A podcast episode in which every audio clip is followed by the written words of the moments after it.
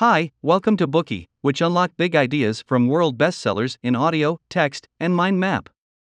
Please download Bookey at Apple Store or Google Play with more features. Get your free mind snack now.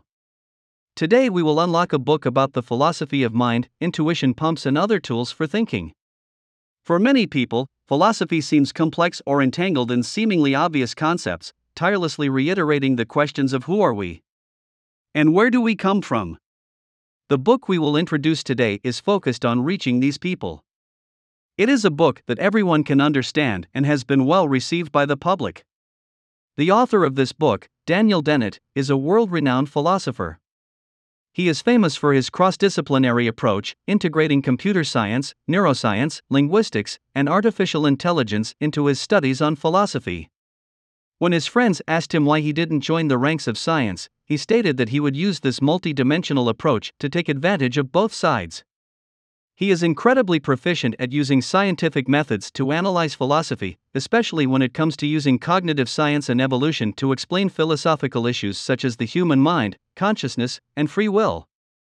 The titular intuition pumps are a concept created by Dennett. They are a type of thought experiment designed to increase intuition in individuals.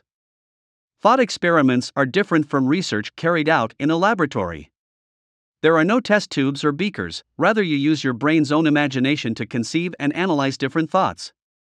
Intuition is a difficult trait to acquire, but Dennett claims that these thought experiments can pump intuition into our thought processes, training our minds to better perceive and interact with both our internal and external worlds. Using these well designed intuition pumps, he guides us, exploring the mind, consciousness, and the other more subjective aspects of the human experience. This book is rich in content and contains as many as 77 different intuition pumps and thinking tools. We have selected several that best embody Dennett's philosophy, and we will lay them out in the following three parts. Part 1 Thinking Tools of Meaning and Content. Part 2 Thinking Tools of Consciousness. Part 3 Thinking Tools of Free Will. Let's begin with a thought provoking question How exactly does the brain understand and form a belief? Consider the two sentences I am hungry in English and Wailu in Chinese. While they are in different languages and contain different words, grammatical structures, and pronunciations, they both aim to express the same meaning and content the speaker is hungry. It's acknowledged that language is the messenger of meaning and content, yet we often take this process for granted and overlook how the brain actually interprets these arbitrary sounds into usable information. In the modern age, it is easy to think of the brain as a computer. Surely, the meaning and content of any message or word are stored somewhere in the brain, just like data files stored within a hard disk. Now, let's use this simile and an intuition pump to try and construct a thought experiment and see how our intuition can be stimulated to better understand how the brain actually functions.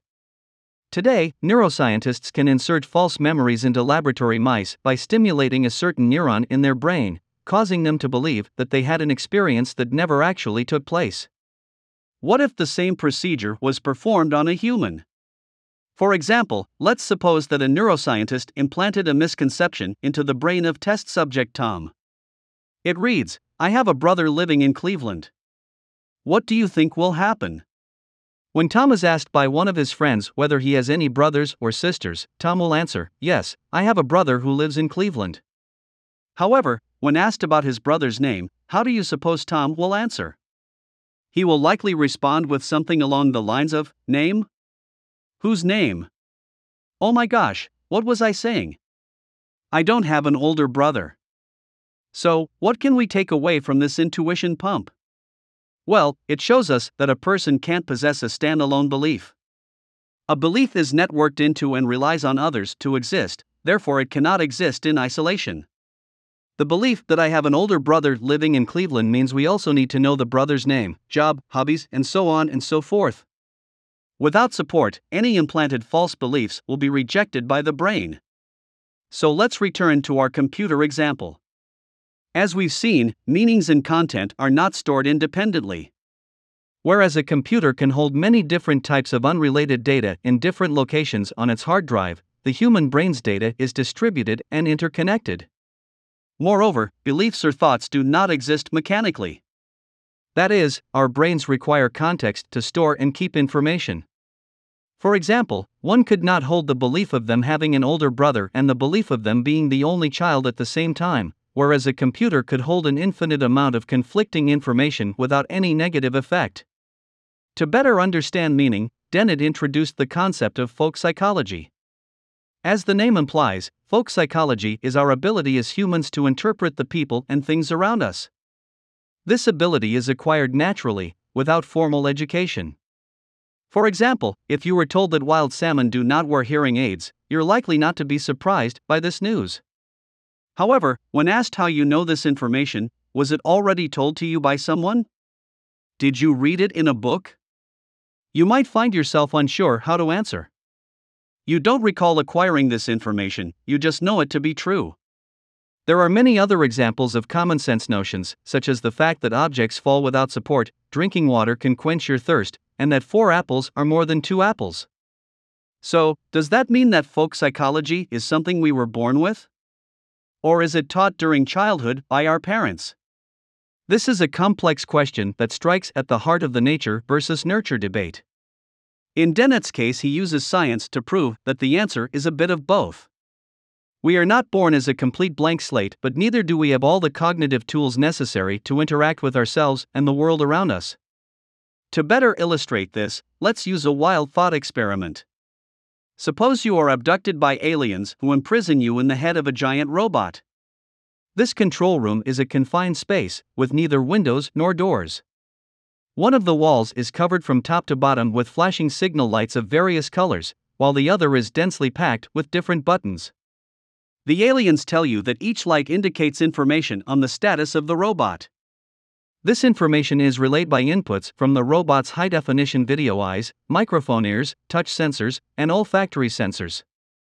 As for the buttons, they are used to control the robot's actions.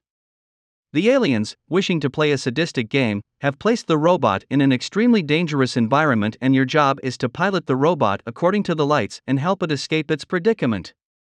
If the robot is destroyed, you will also face death. Now, as you stare at the overwhelming multitude of lights and buttons, you have no clue where to begin. Wouldn't things be so much easier if these buttons were labeled? Or, if there was a window and you could at least see what the robot does when you push a button, gradually learning how to operate it through trial and error? Unfortunately for you, this isn't the case, and without incredible luck, it looks like this may be the end. Our brains face a similar dilemma. Trapped in a skull without windows, thousands of inputs are busy bringing in external information, and thousands of outputs control how our muscles contract and expand. However, if our brains were really as helpless as someone trapped in the alien's dastardly game, no one would survive into adulthood. Even something as simple as breathing or avoiding a source of pain requires the processing of input information and reacting to it via some output. You were trapped within the robot without any knowledge of how it works. You don't know which controlled button the input signal corresponds to, and you don't know which state of the robot corresponds to which light. In contrast, from the moment we are born, our brains are already relating input and output information. An infant can already recognize inputs from its stomach that tell it that it is hungry. It goes through a logical psychological process to summon food, namely crying until its parents come. The brain has certain capabilities that ensure it knows what to look for and help it make rational connections. As the famous cognitive psychologist and psycholinguist Steven Arthur Pinker said, the brain is not born a blank slate.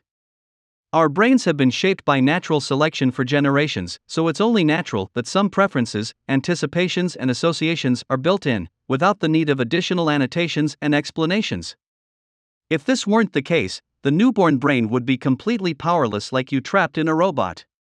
So, how exactly did these presets come to be? Keeping in theme, we will use another giant robot to explain how humans acquired built in psychological tools. This time you're a top engineer and artificial intelligence expert, and you have always dreamed of experiencing life in the future. The only feasible way to achieve this using your current technology is to use a cryogenic system to hibernate until you are automatically awakened after a thousand years. Before executing this plan, you need to consider how to protect the refrigerated cabin from being damaged during the next thousand years, as well as provide a continuous supply of energy. The future is too unstable to entrust your children and grandchildren to help with maintenance. What if there is a nuclear war? or someone forgets to plug you in overnight. The safest option is to use your engineering and AI knowledge to create a mobile robot that will automatically avoid danger in search for sources of energy. During the entire freezing process, you are in a deep sleep state, unable to operate the robot yourself. So, you let this robot have the ability to learn on its own, based on previous experience.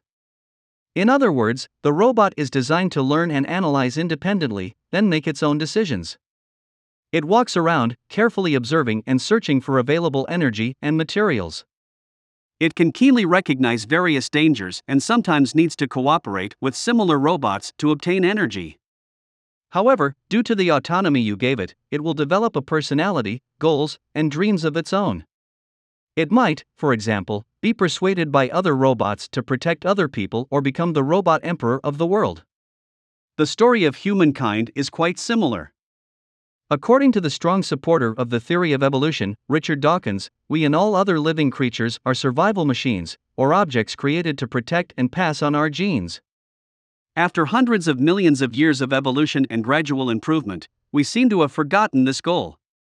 This process was the engineer to our own giant robot, our brains. Originally, they were just a better survival machine, allowing us to solve the issues of self protection, resource gathering, and the passing on of our genes. But just like the robot, once given basic input output responses and the ability to learn, we developed our own goals, a sense of purpose, and meaning. This is where our presets come from, as well as how we gain more cognitive tools from our environment and peers as we grow. Alright, that concludes part 1.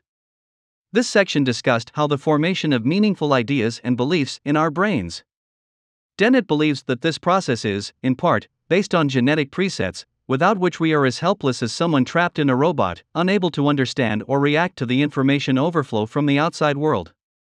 We've also learned that these beliefs are not mechanically stored in the brain, rather, they are interconnected in a neural network. Today, we are just sharing limited content. To unlock more key insights of world class bestseller, please download our app. Just search for Bookey at Apple Store or Google Play, get your free mind snack now.